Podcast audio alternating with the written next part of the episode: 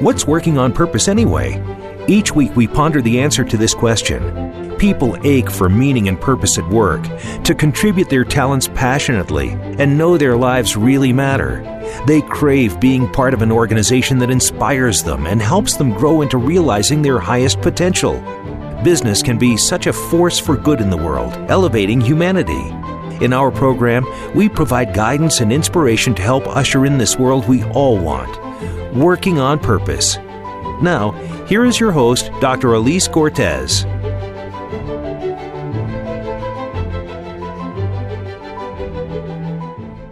Welcome back to the Working on Purpose program. Thanks for tuning in again this week. I'm your host, Dr. Elise Cortes, joining you live from Dallas, Texas, which is home base for me. If you've been tuning in for a while, you know this program is a thought leadership series that enlightens and inspires listeners with insights from distinguished business leaders and subject matter experts. Here on Working on Purpose, we're committed to realizing a world where work is enriching and a purposeful part of life. Leaders inspire people to realize their own greatness while contributing their passion, and business is elevated to unleashing spectacular cause in the world. Each week in these conversations, I hope you walk away with something that changes the way you think that you can immediately put to use. Much of the content we discuss on this program is a reflection of the work I do. So as you listen, if you catch a glimpse of anything I can do to help, go to my website at elisecortes.com and use the contact me feature to message me. Let's talk about what's going on for you and how I might be able to help. At any rate, I'm glad we're connected and thanks for listening. Now, on to this week's program. With us today is Dr. Neha Sangwan, the CEO and founder of Intuitive Intelligence. She is an internal medicine physician, international speaker, and corporate communication expert. Her private practice and corporate consulting focuses on empowering individuals, organizational leaders, and their teams with the tools for clear, effective communication. She's the author of Talk RX Five Steps to Honest Conversations That Create Connection, Health, and Happiness, which we'll be talking about today on the show. She, she joins us today from Boston. Dr. Neha, welcome to Working on Purpose. Thank you, Elise. Glad to be here. I'm so glad I discovered you when I was on a conscious capitalism call and you presented some similar content. And I said, You have to come on my show and share your beautiful heart and soul with my listeners. So thank you for saying yes. Absolutely. It's my honor. Oh, well, I loved reading your book, and I, I want to start since I know way more about you than our than our listeners do. I want to start by orienting them just really how you got into the camp that you're in when you were practicing medicine full time, and you were talking with your patients, and you discovered that when you inquired about the rest of their lives, that in addition to the physical ailments that ailments that were presenting them at the hospital for your care, that they also reported other issues like unresolved conflict, unmet expectations, misunderstandings, etc. So, will you just share with us a bit about this journey of how you began thinking about your medical practice and what people needed from you in order to improve their health? Yeah, I, I it really changed. Let me just start by saying this changed the trajectory of how I think about medicine and how I think about life in the end. But, you know, as a doctor, first I was an engineer and I learned to som- solve complex problems in the physical world. Then I moved into engineering and I applied those complex problem solving skills to the human world and when our bodies break down. But what I realized was I thought I was doing something incredibly helpful, which I was, except a few years later, because there's something called continuity of care, I would be called back down again and they'd say, Mr. Jones is in bed nine with another heart attack. Mm. And that absolutely perplexed me because I thought, I don't know if I'm solving Mr. Jones's problem. I think I may have just band aided him through a crisis, but I wonder what's underneath what's happening here. So the engineer in me surfaced as a doctor. so when I burned out myself, which was in 2004, I really had some time on my hands and I started researching how could this be? How could I? I've gone through all this education. I understand so much about the body. How could I have burned out? And I, in the research, it's very clear that more than 90% of all illness is caused or exacerbated by stress. Mm. So, what I started to do was once I stabilized my hospital patients' physical health, we got them through a stroke, a heart attack, a pneumonia, whatever it was. The night before I discharged them, I started asking them what was at the root of their stress. And I did it in five questions. So I would pull out, back in those days, we had uh, prescription pads in our pockets and our white coats. so I would pull out that pad of paper and I would start writing, you know, number one, why this? why this part of your body? Why did this part of your body break down? Why your heart, not your left leg or your liver? Help me help me understand what the message is your body's trying to give you. Question number 2. Why now? So why not 3 years ago? Why not 2 weeks from now? Now, why did your body in this moment need you to pay attention? Question 3. Since hindsight's 2020, what might you have missed along the way? Question four What else needs to be healed in your life? And this one really opened up a lot. And question five If you spoke from the heart, what would you say? And I was amazed. Every patient, I stopped counting after 2,700 in a row. Every patient answered those questions every patient got an extra 20 to 30 minutes of me sitting with them and helping them solve the other issues in their life that were causing stress and giving them resources and ways to help them that I no longer ended up getting thank you cards and flowers and chocolates that said thank you for helping my dad get through a heart attack it was the actual patient themselves writing and saying you're never going to believe this I don't have headaches anymore I don't I don't suffer from insomnia. I'm off my medication for blood pressure. And when I started seeing that, I realized we were on to something pretty big. So that's really how it all happened. And that's how I started to realize that people's mental, emotional, social, and spiritual health really impacts their physical health. And now it's a big deal, right? With burnout. And uh, I had also burned out. And to me, when I say spiritual health, what I mean is the connection to meaning and purpose mm-hmm. in your mm-hmm. life, in mm-hmm. your work, and in your that you get up every day in the morning and you believe that what you do matters. Mm-hmm. I'm completely line with that, which is another reason I had to have you on. And get this, Dr. Neha, we have um, our first interaction here in the W4CY chat room, which com- you've already answered the question, but let me just let you speak to him. Walter asks, Does it really help to ask? And I think your 2,700 responses illustrate that it does. Yes? you know, you know what they what they what they said to me was astounding. They really said, you know, how come you're the only doctor that's ever asked me these questions? Normally, at this point in time, doctors say to me, well, what you need to do is have a low cholesterol diet, and what you need to do is take this pill three times a day for the rest of your life or once a day for the rest of your life, whatever the prescription is.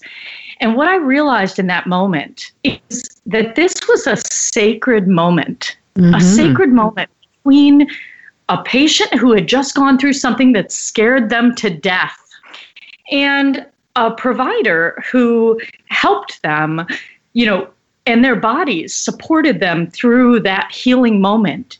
And in that place, they never thought they were going to be the 58 year old status post heart attack or the 46 year old with cancer or the 72 year old after a stroke. And so everything they knew about the world had just crumbled.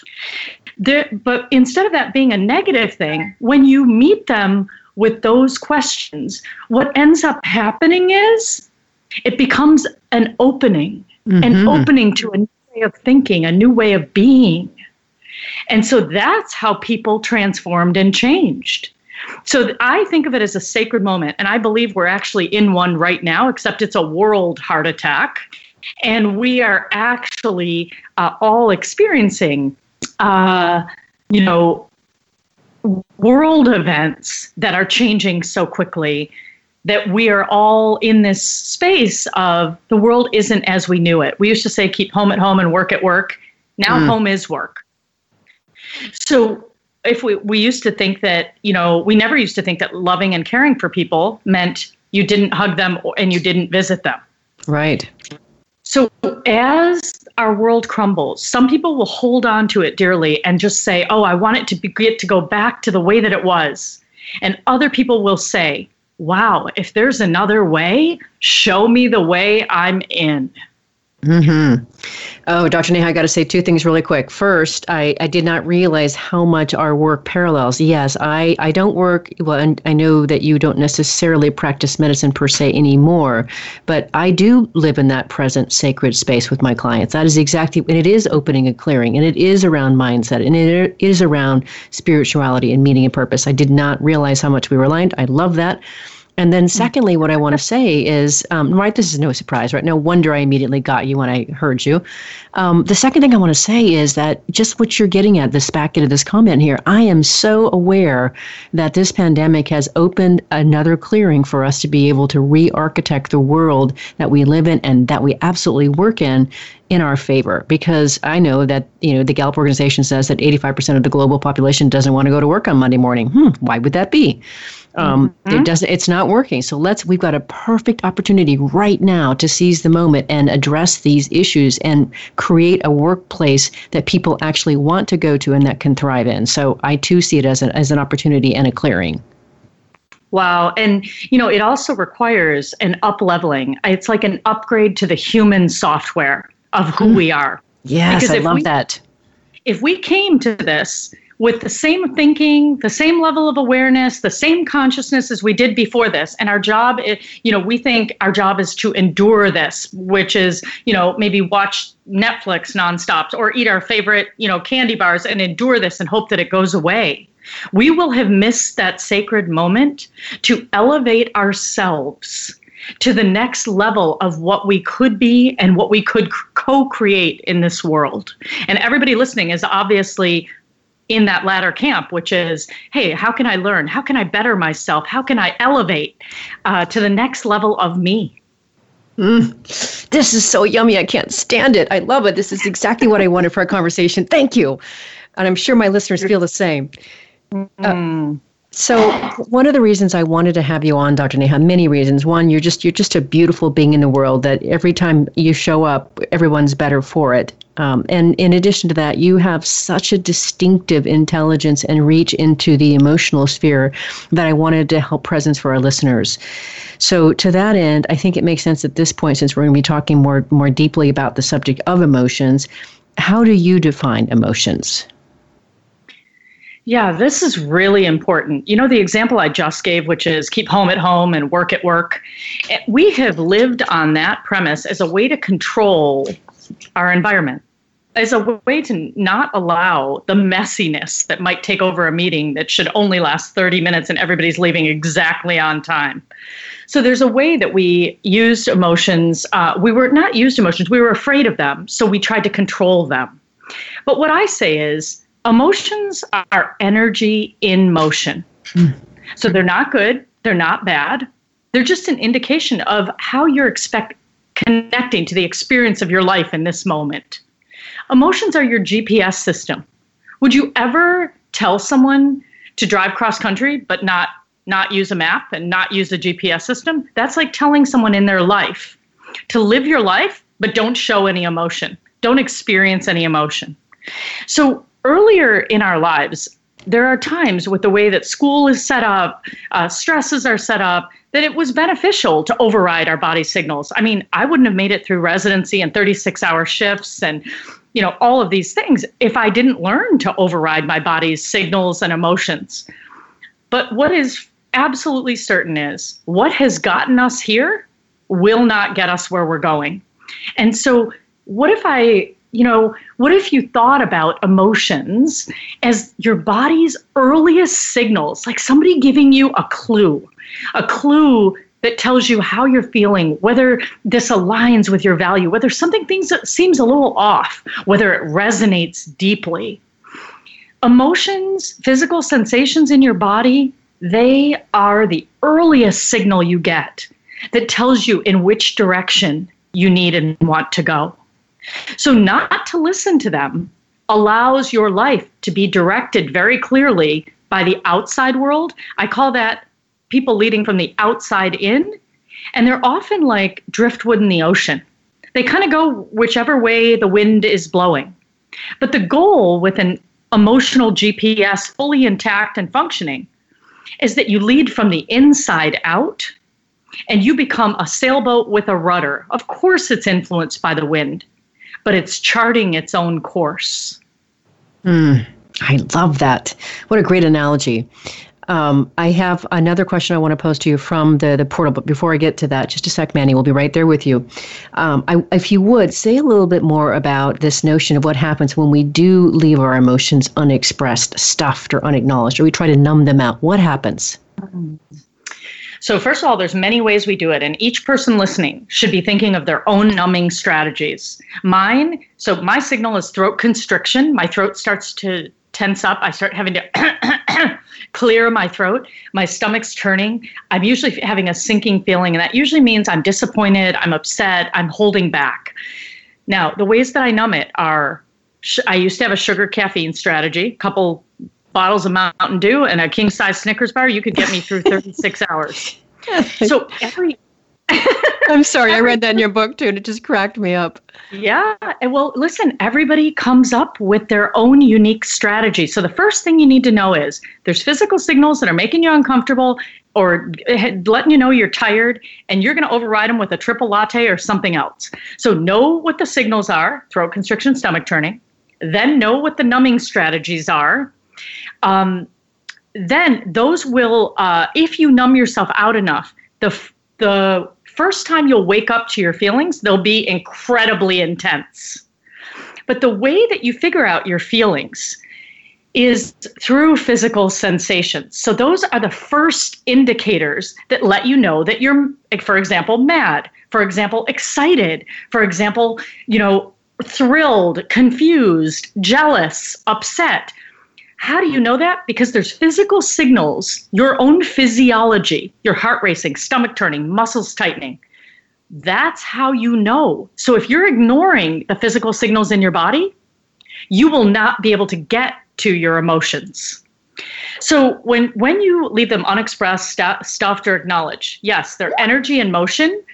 So the problem is not that you have feelings or that you're expressing them. That's never the problem the well, I wouldn't say it's never the problem because how you express them does matter. But the problem is not that you have certain feelings and that they flow through you.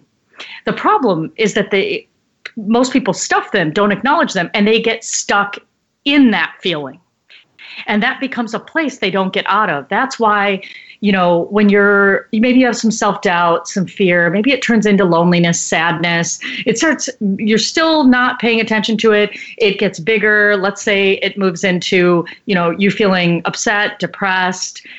When you stay there, when it's whatever's underneath that is unexpressed and not experienced fully, not addressed, that's when you start sinking in your emotion. That's where you get stuck. And so, whether it's grief, anger, sadness, right? You want to make sure that you welcome, I call it a family of emotions. Most experiences bring us not just one emotion, but multiple emotions. And so, what I say is invite that family of emotions to the table don't don't negate any of them because that's where you get stuck you're not willing to feel something. And that becomes uh, a fantasy if you think that that means it's somehow going to miraculously disappear. Because what it does is it lays latent. It's kind of like you shove something under the rug. Does that mean your house is clean? No it means that it's sitting under the rug. And pretty soon after you keep doing that there's like a bump under your rug. And then you trip on it right? So it just keeps getting bigger. And I think stuffing emotions is the equivalent of holding a beach ball, trying to hold a beach ball under the water in the deep end. That lactic acid builds up in your arm, it starts to hurt, it starts to hurt, and eventually that beach ball is going to come flying up at the most inopportune moment. And that's the same thing about emotions. Oh my gosh, hold that thought because we've got a few questions coming in about this. It's definitely heating up the, the phone line here, Dr. Neha. Let's grab our sure. first break. I'm your host, Dr. Elise Cortes. We're on the air with Dr. Neha Sangwan of the in- Intuitive Intelligence. Her private practice and corporate Consulting focuses on empowering individuals, organizational leaders, and their teams with the tools for clear, effective communication. She addresses the root causes of stress, miscommunication, and interpersonal conflict, often healing chronic conditions such as headaches, insomnia, anxiety, and depression. She joins us today from Boston. We've been talking a bit about the world of emotions and how she really discovered their power. After the break, we'll continue the conversation. Stay with us. We'll be right back.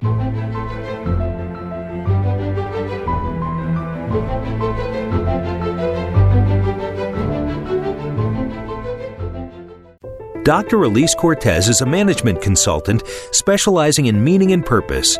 An inspirational speaker and author, she helps companies visioneer for greater purpose among stakeholders and develop purpose inspired leadership and meaning infused cultures that elevate fulfillment, performance, and commitment within the workforce.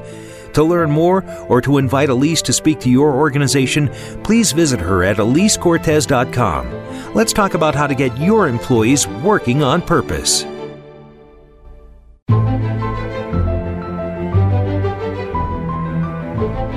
This is Working on Purpose with Dr. Elise Cortes. To reach our program today or open a conversation with Elise, send an email to Elise, A L I S E, at elisecortes.com. Now, back to working on purpose.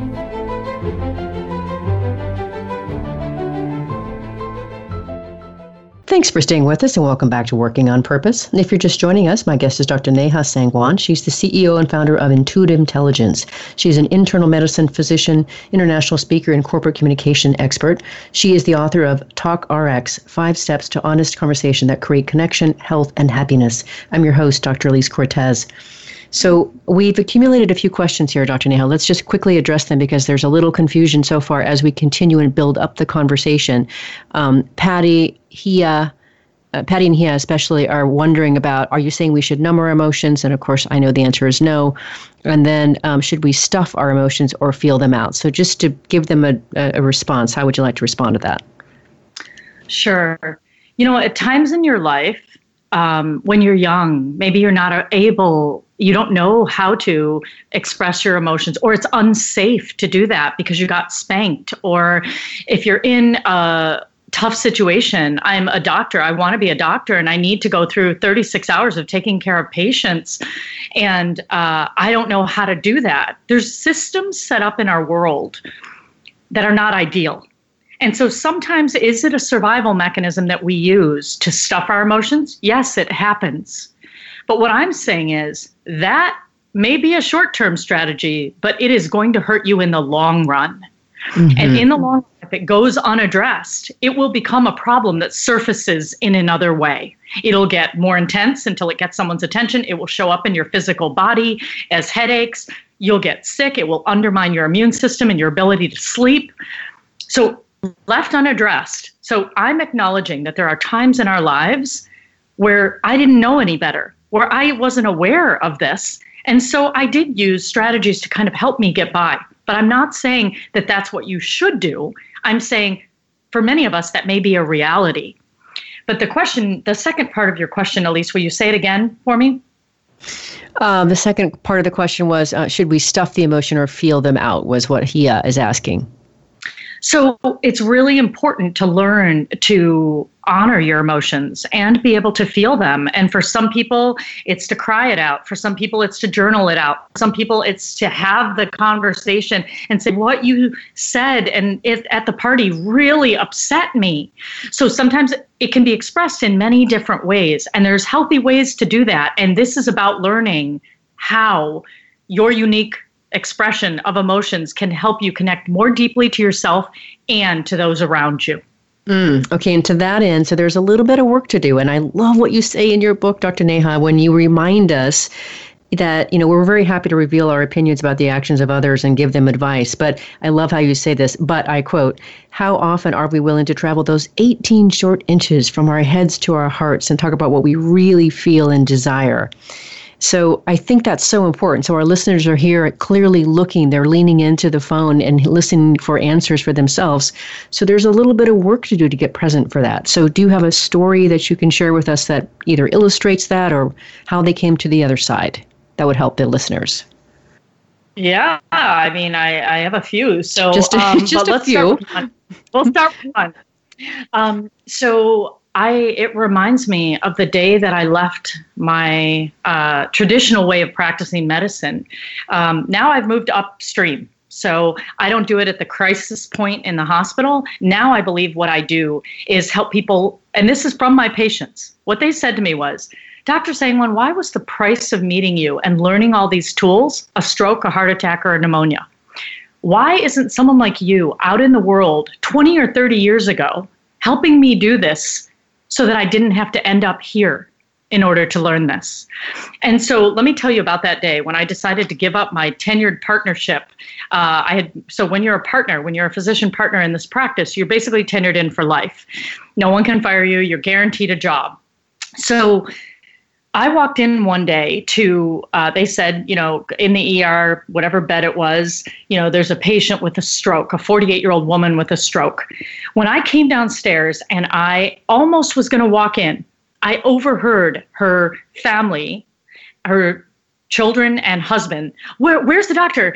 Mom's drooling. Nobody's seen her yet. Like, what, what's going on? And I could feel this just palpable stress and energy and panic going on inside. So I first had to take a nice deep breath myself. My heart started racing, my throat was constricting. I took a nice deep breath in, right? Because emotions can be contagious to the people you're around. How many times do you know you walk into a room that so much has so much angst or anger and you can feel it and you mm-hmm. weren't even there for mm-hmm. what just happened. So I took a nice deep breath. I walked in and I said, "Everybody, can can you please sit down?" Everybody needs to sit down I am looking at the monitor, and what I see is your mother's heart rate. She just had a stroke. Uh, I could tell because of what the emergency room doctor had told me. She was drooling, half of her face was drooling, only 48 years old. And the monitors were showing uh, elevated heart rate, elevated blood pressure. So, what I always used to do is say, okay, I need to distinguish whether I need to give this person medications or this is panic, emotion, right? Like what's going on? I need to separate whether it's purely physical or is this mental, emotional, social, right? Well, they had been re- leaning over their mother saying, Mom can't speak. She's drooling. Oh my God, there's no doctor here, all these things. And so my first thought was, wow, I don't, this woman who is probably the one running this family and in control of everything mm-hmm. is now laying in a bed and unable to respond as she watches those she loves mm. completely panicked about her. So I asked everybody, please sit down. I told them about something called guided imagery, which you slow, you basically focus on your breathing and you focus on your uh, imagery, your mental, where, where you're, what you're thinking about. And I said, We're going to all take some slow, deep breaths. I went over it and I asked the patient, Could you squeeze my hand once if the answer is no? And could you squeeze my hand twice if you would like to try this body scan that I'd like to do to see if we can bring down your heart rate and your blood pressure naturally? So everybody's sitting down and she squeezes twice. She says, Yes, I want to do this. I start them. I say, take a nice, slow, deep breath in. I start at the top of their head, move down to their forehead, their jaw, their neck, the chest, the belly, down. And as I'm heading down to her feet, her legs and her feet, all, all the beeping monitors go off. They stop mm. beeping. And everybody opened their eyes. They all they all looked around like, what just happened? Nothing's beeping anymore. And I just said, okay, let's keep going. We we went we finished and her heart rate and her blood pressure were just above normal. And I said to them, Wow, this is really an important moment for you because I don't need to give your mother medication that could sedate her, could prolong, mean keeping her in the hospital. Now, what I realize is this was something that the environment itself was causing for her. And so, what will help her stay home when we're done with all of this is your ability to be able to manage yourselves and know that you impact those you love and those that are around you.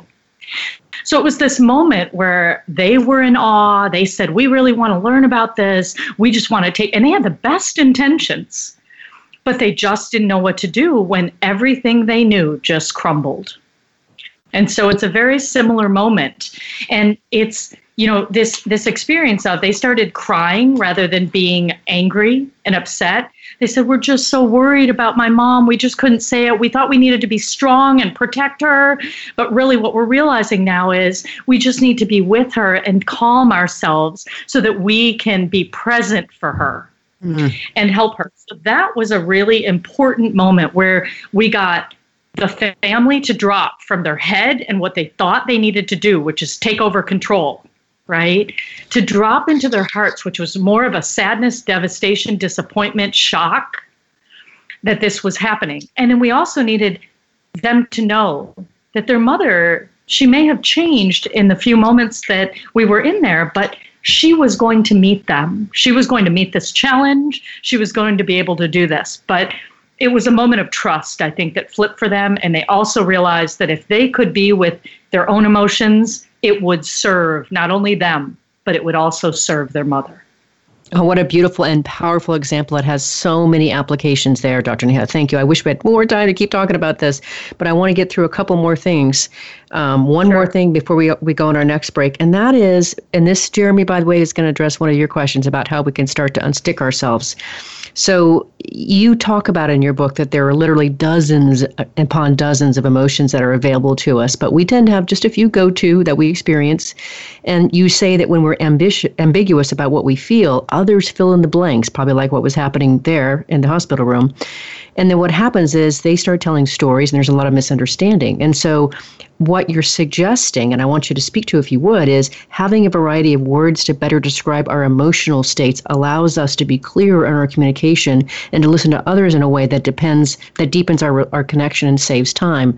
So, developing that vocabulary seems really, really important to me. Can you say more about how we can use that technique or that strategy?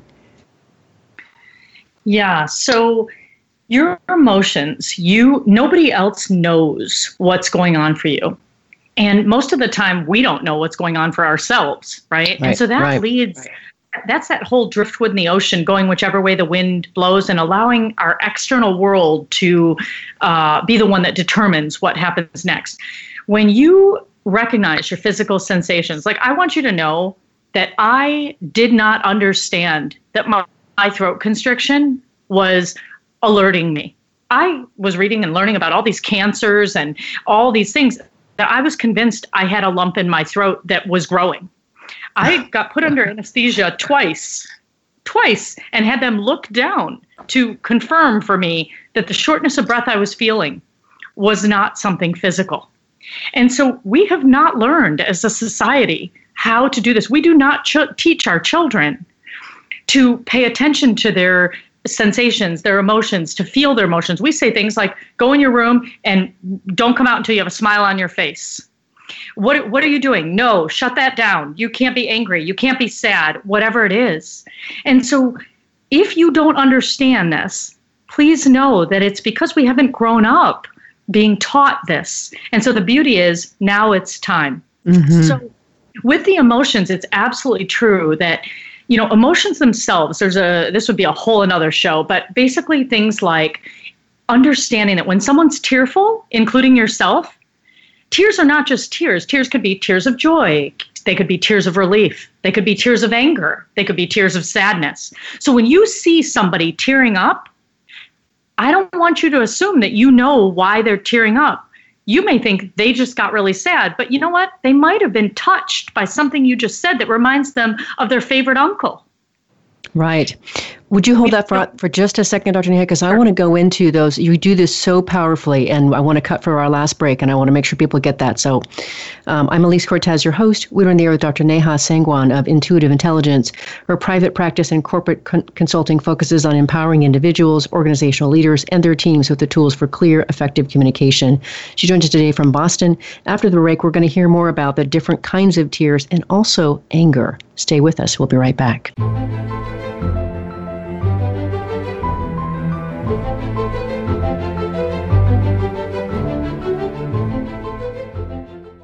Dr. Elise Cortes is a management consultant specializing in meaning and purpose. An inspirational speaker and author, she helps companies visioneer for greater purpose among stakeholders and develop purpose inspired leadership and meaning infused cultures that elevate fulfillment, performance, and commitment within the workforce. To learn more or to invite Elise to speak to your organization, please visit her at elisecortes.com. Let's talk about how to get your employees working on purpose.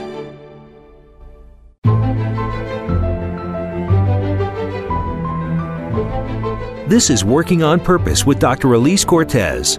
To reach our program today or open a conversation with Elise, send an email to Elise, A L I S E, at elisecortes.com. Now, back to working on purpose.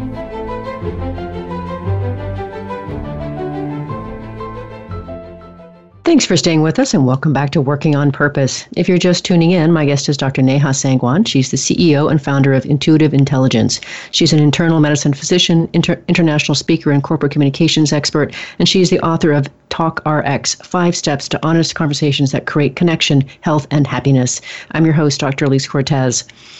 So, to, uh, one of the things that I think is so powerful about how you talk about this subject and what's in your book, Dr. Neha, is that you really, really, you know, take the veil away around emotions and you really give us access to what they are and how we can start to feel them more deeply and intervene you know when to make sure that, that if we're, we're, if we're off track so would you share with us that that there are actually different chemicals that show up in those in those three different kinds of tears and what they mean Absolutely. So, um, what's really important is anything we don't like or makes us uncomfortable, we basically try to control it, right? So, tears, what do people think about it? There's a lot of judgment around tears. They think, you know, you're not allowed to feel tears or tears make you weak or whatever it is. But actually, that just means that the person who's judging you for feeling those tears and expressing yourself is uncomfortable themselves in the presence of tears. It means nothing about you expressing those tears. Right. So science science definitely backs me up on this. So William Frey, who's a biochemist out of Minnesota, uh, he studied tears and he actually found that different kinds of tears have different composition. So there's three types. There's continuous tears, right? And those are the ones that you know keep your eyes moist they keep you functioning so you can keep your eyes open all day long they your eyes also connect to your the nasal nasolacrimal duct to your nose. And it keeps your nose moist as well. So those are called continuous tears. There's an antibacterial agent in there and that's why you don't often get infections of the nose or the eyes. So that's called lysozyme. Now the second type of tears are they arise in response to like dust or contacts a foreign object and they're called reflexive tears the second type. And so, and even when you're cutting onions, right, that whole experience. So these tears are almost 100%, like 98% water, and they help the eye just flush out irritants. And this is what happens, you know, each morning if you're putting in your contacts. Now, the third type of tears is emotional tears. And emotional tears, tears that arise because you're touched by something, moved by something, saddened by a movie, upset about something, they actually have stress hormones in them.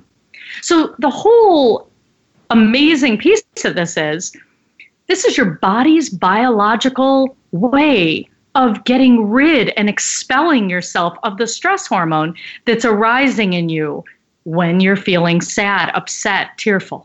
Mm. And so I just wonder, you know, how we come up with all these stories as humans to protect ourselves and make ourselves feel better and we stop each other because maybe it's inconvenient, maybe it's uncomfortable. We stop each other from these biological experiences that are a natural part of our own physiology.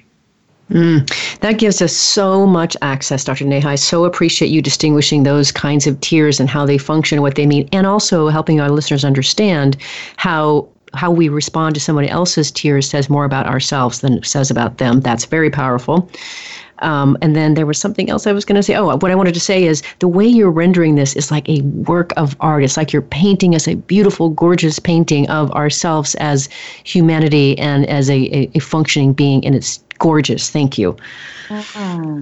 it's just gorgeous. Okay, now, so having said that, let's talk about anger. Um, you talk about it in the book, right? It's a perfect juxtaposition, right? Um, you talk about it in the book as it's a strong emotion, but it's a mark. Will you distinguish anger for us like you did tears? So anger, anger's not really anger, right? It's it's a secondary emotion. And so anger is usually the mask covering up someone either being afraid or hurt or both.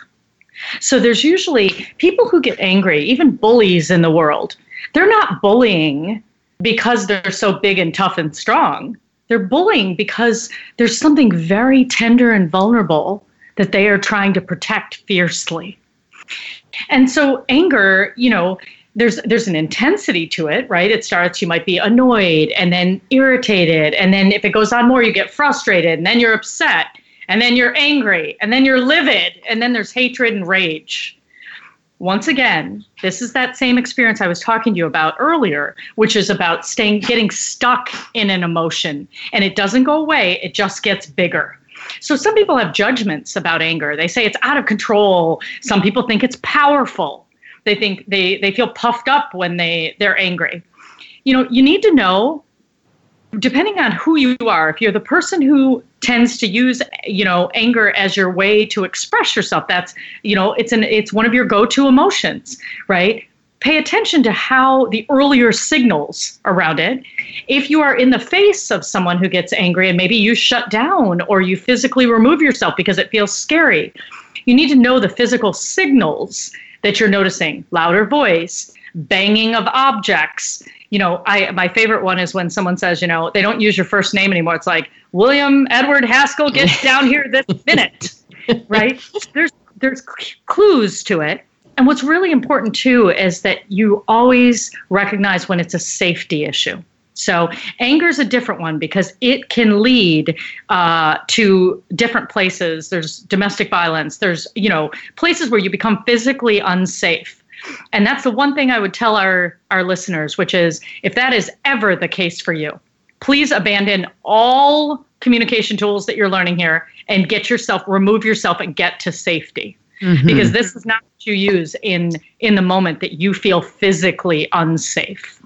Great way to distinguish that, Dr. Neha. So, so, so important. Um, okay. Maybe, let me give let me give them a quick turnaround, which is yeah, how please. you come home from anger right, is through compassion and forgiveness. And I go through this all. Mm-hmm. I, th- I want to say it's chapter 14 in my book, um, but it's anger and uh, anger is you know healed through compassion and forgiveness and i literally go through the steps to help you do that so by the way, let me let me let me talk about this really quick. As I said to you in the email exchange we had today, Dr. Neha, what you have created and what you've rendered in your book is so beautiful and tight and compelling and such an easy, delightful read. It's got the tools all in the back of, of each of the chapters. It's just, it's incredibly tight and useful and a work of art. And I really want to ag- acknowledge you for that as I'm writing my own book and trying so hard to find a way to be concise and compelling like you are. So, definitely, listeners, she's given you tools here um, we're getting so close to the end of time here. So let's do this. Um, I, I think that what the story that you talk about with your interaction in the book with Prince Abdul Aziz and his question about how to handle his daughter's emotions is such a powerful illustration of how emotions are so poorly misunderstood in their origination and what we can do about them. And it says a lot about how we as leaders can help understand, support, and address how the emotions that people within our, our, our followership feel. So will you tell that magnificent story. Sure. And the conversation was with Dr. Uh, Abdullah, who was running this conference. And I had gone to a medical conference in place of someone else. Someone, my mentor, had said, Neha, can you represent me? Can you represent my work in Saudi? So there I was at this medical conference, and Dr. Abdullah was taking us to go falcon hunting with Prince Abdul Aziz, which is the whole thing was like out of a movie.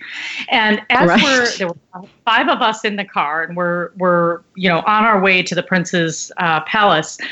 I'm sitting in the middle back, and then there's four men around me, right? One on either side. Prince Abdul, uh, Dr. Abdullah is driving. Um, you know, this one's about, uh, and then there's another person in the front uh, seat.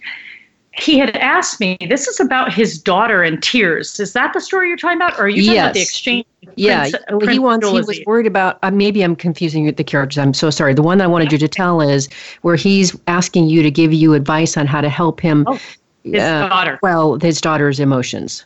Yes. Okay, this is the same one. So Okay. we're now in the car on our way to see Prince Abdulaziz, and there's kind of, you know a little moment of silence in the car. We're driving, and he says to me, "Well, Neha, it looks like we have a little bit of time. Could you please help me um, with my daughter?" And I said, "Well, what seems to be wrong?"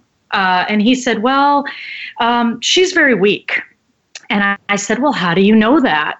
And he said, "Well, look at you. You're you're a woman who comes, you know, to Saudi Arabia and you speak on communication in front of hundreds of people. And my daughter, whenever she gets nervous or upset, she cries." And uh, she's very she's very weak. Like we need, you know, I was hoping you could help her. And I took a moment in me, right? And I said, Do you think right now is the best time for us to talk about this? Because I could see the other three men in the car, everybody looking forward, acting like they couldn't hear the conversation that was unfolding. And I said, Are you sure right now is the right time? And he said, Well, of course, let's talk about it right now. And I said, okay, because that's my whole thing. It's like you check in with someone, you give them a chance to say, maybe this isn't the right setting. But if they're willing to do it and they're okay with it, let's move forward. So I thought for a moment and I said, um, Dr. Abdullah, I have been with you and your family for the past seven days. You have orchestrated this incredible conference of medical professionals to educate your country. You are i've spoken to the nurses your team physicians they all revere you. And i've even spent many dinners this week with your family and they too revere you. So i'm wondering if when your daughter gets tearful if it is one of the only times in the world uh, that you feel vulnerable and that that's the place where you think she might be weak, but in fact, it might be the experience of weakness and vulnerability that you're feeling. And I am telling you, the longest 60 seconds of silence followed that answer. and I, I thought either either someone's going to drop me off in the desert here and I am never coming home. But instead, you know, he surprised me. He said, you know, Neha, this is exactly right. I am an electrophysio. You know, he's a he basically takes care of the heart rhythms of babies, right? Mhm. A pediatric cardiologist, and um, and in almost every setting in his life, he was in charge. And he said, "This is absolutely right." He said, "Will you please come back again and teach us about these emotions? Because I have a feeling they're driving everything, and we're misunderstanding them." And so it was this moment where we really bonded. And two years later, he had me come back again and uh, teach them again. So it was an incredible experience. I think it so says so much about one, the power of, of emotions, two, your fantastic ability to be able to communicate effectively with him in a way that landed just the way that it needed to and produced an incredible result in him. So there's that's why I wanted to really make sure that that story got told before we finished. And with that, here we are toward the very, very end of the show already, Dr. Neha. So I want to give you the last word. You know this this program is about helping listeners across the globe create more meaningful lives of passion, inspiration, and purpose. Say in about a minute or so, what would you like to leave our listeners with? Well, I really want you to know that in this time, if you're feeling anxious, you're feeling overwhelmed and stressed, this is the time for you to up level yourself. That people have always said, oh, these are the soft skills. Oh, they can't be measured. You know what? They can call them whatever they'd like to call them. These, the experience of you navigating yourself is the core of how you're going to elevate in the world and get more of what you want. So there are practical, powerful tools to unravel these mysterious experiences, you know, that people haven't until now felt like they could measure accurately. Well, I want you to know they're driving everything. And so I am just so honored uh, that you were willing to spend your time and energy learning about yourself. It gives me hope for the world. Um, and that there, I the book Talk RX is great. I also have many free uh, YouTube videos on on these subjects, and uh, you know you can go to drneha.com and you can get a bunch of free resources and videos of live coaching on each of these topics. So yeah, that's really what I tell them that there's help out there. And if they're interested or they're feeling overwhelmed, they're not alone. This is a time where we're all on a roller coaster and we all get to co create the world that we are going to live in. But we have to start with ourselves. We have to start with ourselves and elevate our own consciousness and ability to communicate. What a beautiful way to finish, Dr. Neha. You are such a gift to the world, and I'm so grateful that you crossed paths with me and I got to share with my listeners. Thank you. Oh, you are so welcome. Listeners, as you heard her say, if you want to learn more about Dr. Neha Sangwan, her book, her videos, her she's got various tools on her website. That website again is Dr. Neha, so it's Dr. D O C T O R N E H A dot com, drneha.com. Go there and check that out. Last week, if you missed the live show, you can always catch a re- recorded podcast. We were on the air with Marcus Buckingham talking about his book, Nine Lies About Work, and how we can all create a future workplace that brings out our unique best.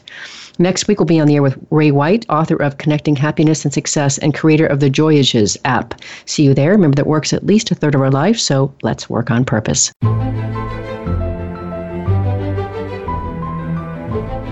We hope you've enjoyed this week's program.